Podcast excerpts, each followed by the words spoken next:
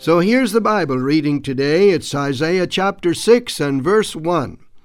In the year that King Uzziah died, I saw also the Lord sitting upon a throne, high and lifted up, and his train or his glory filled the temple.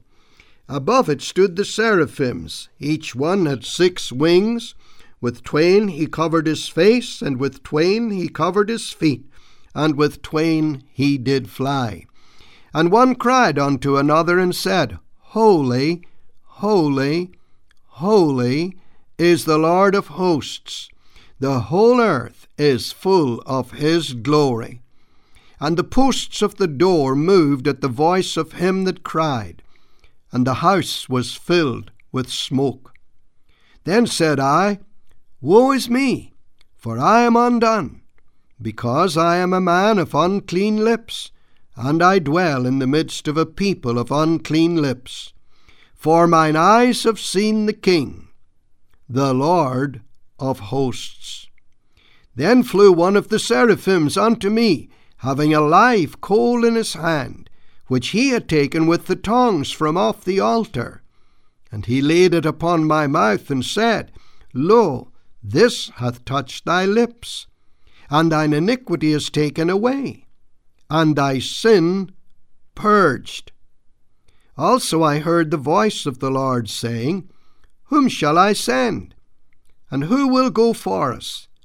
Then said I, Here am I, send me. What an amazing encounter with the living God on the part of the young prophet Isaiah. Well, we're going to come to that in a little while, but in our lead into that, let me leave you with a key thought New Year, fresh vision. And today, the first Lord's Day of this year, we're saying, Welcome 2020. It's the beginning of a cycle of 12 months when we will face new challenges, we will experience new joys, perhaps we will have to go through unforeseen valleys and dark periods, but they're all part of the unfolding story of life. God allows many things to happen in our lives that are all meant to shape us and fashion us and fit us for being with Him throughout eternity.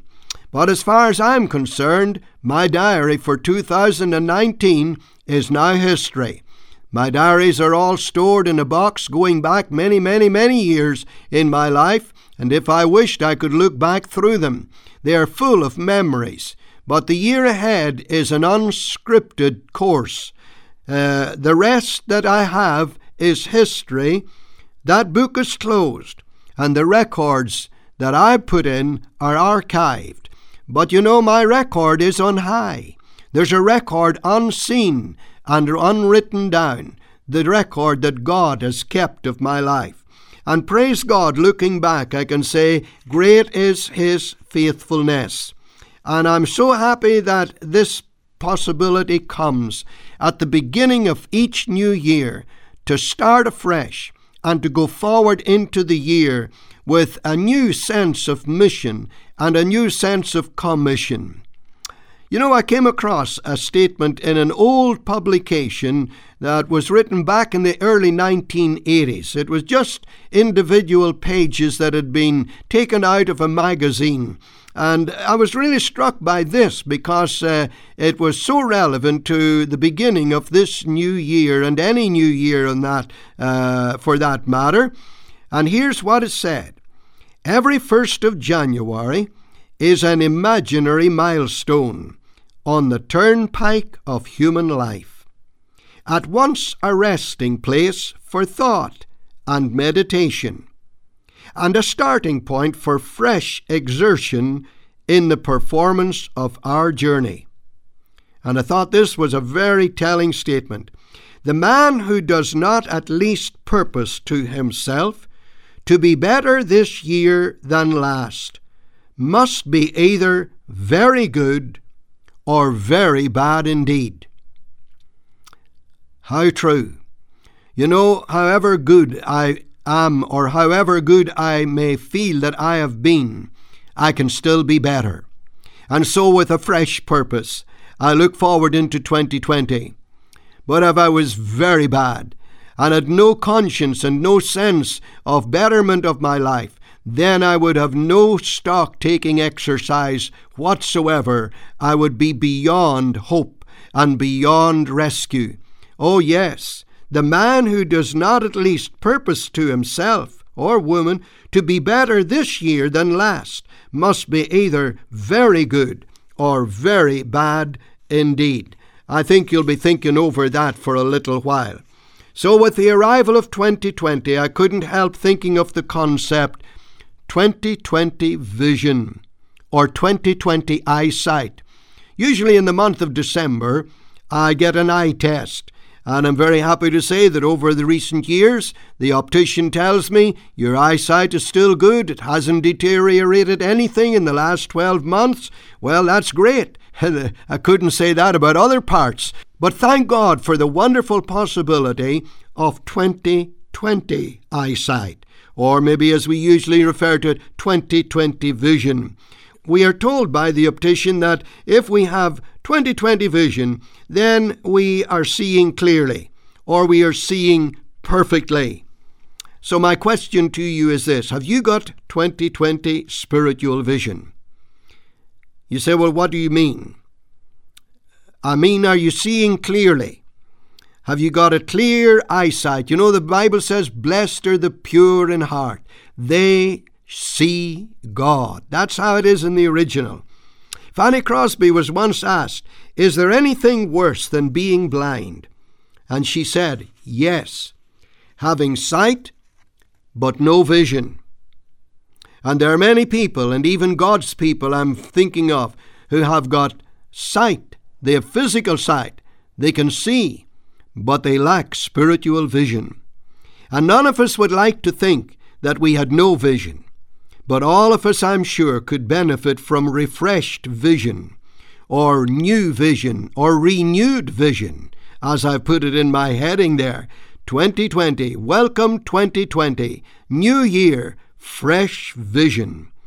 And here's three very simple thoughts. They could be elaborated on, they could be extended out, but there isn't time to do that on the radio program that we're on just now. But how about a fresh vision of God's holiness? You know, He's the self proclaimed Holy One, the Holy One of Israel. The Bible says He's the High and Holy One that inhabiteth eternity. I was reading recently in Dr. John Oswalt's book, Called to be Holy, and he said there are over 800 references to holiness or being holy or God as the Holy One in all of the Old Testament scripture. And it becomes a template for living when I remind you of these words in the book of Leviticus, the third book of the Bible Be ye holy. Why? God says, For I am holy. In this context, we are reminded of men like Moses, the man of God, the man who knew the Lord face to face, the man who became the great leader of the nation of Israel, leading them from Egyptian slavery toward the promised land, and the encounter that he had with God at the burning bush. It's recorded for us in Exodus chapter 3. And you remember what was said to Moses as he turned aside to see what was happening. This bush that was burning but flourishing, the leaves didn't wither on it, even though it was aflame. God said, Take off thy shoes from off thy feet. Why? For the place whereon thou standest is holy ground. The condescension of God eternal to indwell that little shrub and make it a living flame. The ground around it was different. It was holy ground. Moses was in contact with the Holy One. And here, as we come to Isaiah chapter 6, don't we read these words where the seraphim flying said, Holy, holy, holy is the Lord of hosts. The whole earth is full of His glory.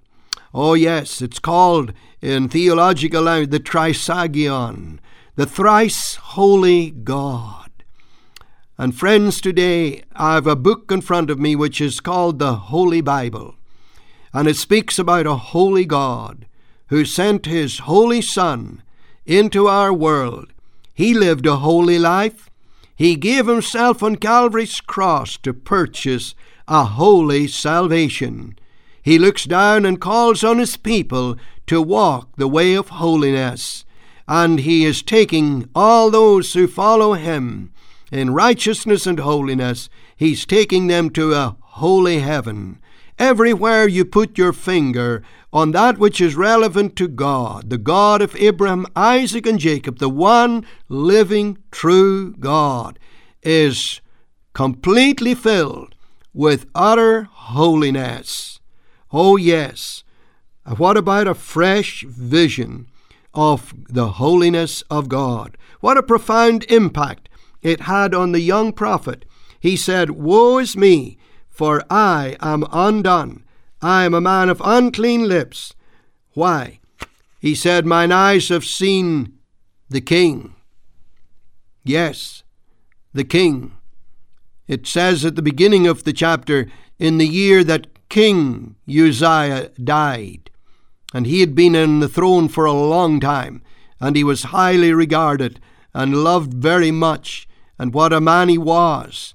But, my friends, he's nothing to the King, the King of kings, the living Lord. Then flew one of the seraphims unto me, and he said, Lo, this has touched thy lips, thine iniquity is taken away, and thy sin purged. It was a moment of heart cleansing identification with the living God. And he became, what Oswald Chambers said, that bush in a person. He became a living flame. Yes, dear friends, today, what a great encounter it was. What a blessing a fresh vision of the holiness of God can bring to our lives. What about a fresh vision of the power of the cross? You know that this has been a central theme, not only in the Bible and in the glory of apostolic preaching, but it is a very, very central message in my ministry to bring people to the cross, mission after mission, service after service, broadcast after broadcast. We preach Christ crucified. Paul said, God forbid that I should glory, save in the cross of our Lord Jesus Christ, by whom the world is crucified unto me, and I am crucified unto the world. Then he speaks about that self identification with Jesus Christ in his dying. He said, I am crucified with Christ. And then he speaks about his identification with Christ in his resurrection victory. I am crucified with Christ. Nevertheless I live, yet not I, but Christ liveth in me. And the life which I now live, I live through the faith of the Son of God who loved me and gave himself for me. Thank God today the cross is the answer to the sinner's need.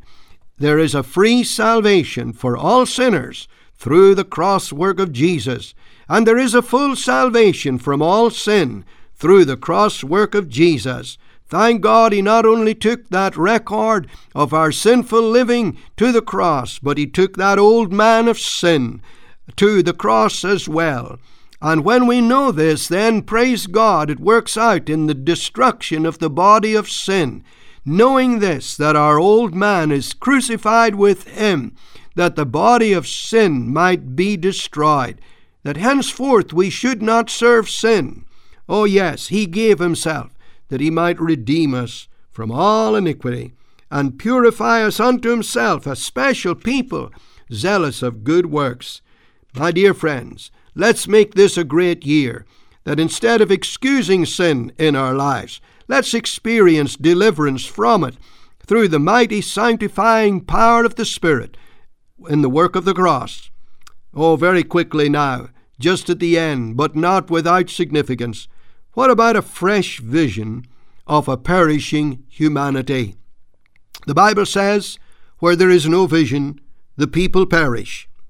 In John chapter 4, the Lord Jesus said to his disciples, Lift up your eyes and look on the fields, they are white, already to harvest.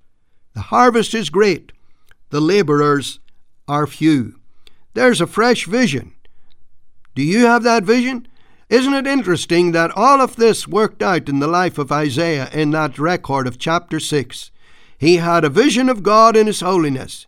He had a vision of his heart need and experienced the sin cleansing power of the Lord.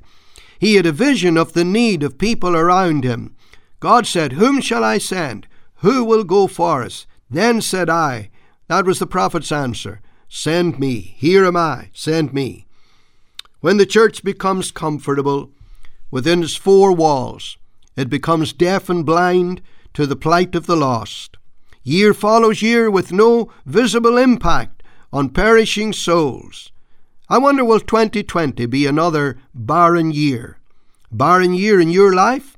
Or will you be a soul winner this year, reaching out to catch those who are perishing and lift up the fallen and tell them of Jesus, the mighty to save? I pray that this year will start out with a fresh vision of God in His holiness, of Calvary in its power, and of the lost of earth who need to be won to the Saviour.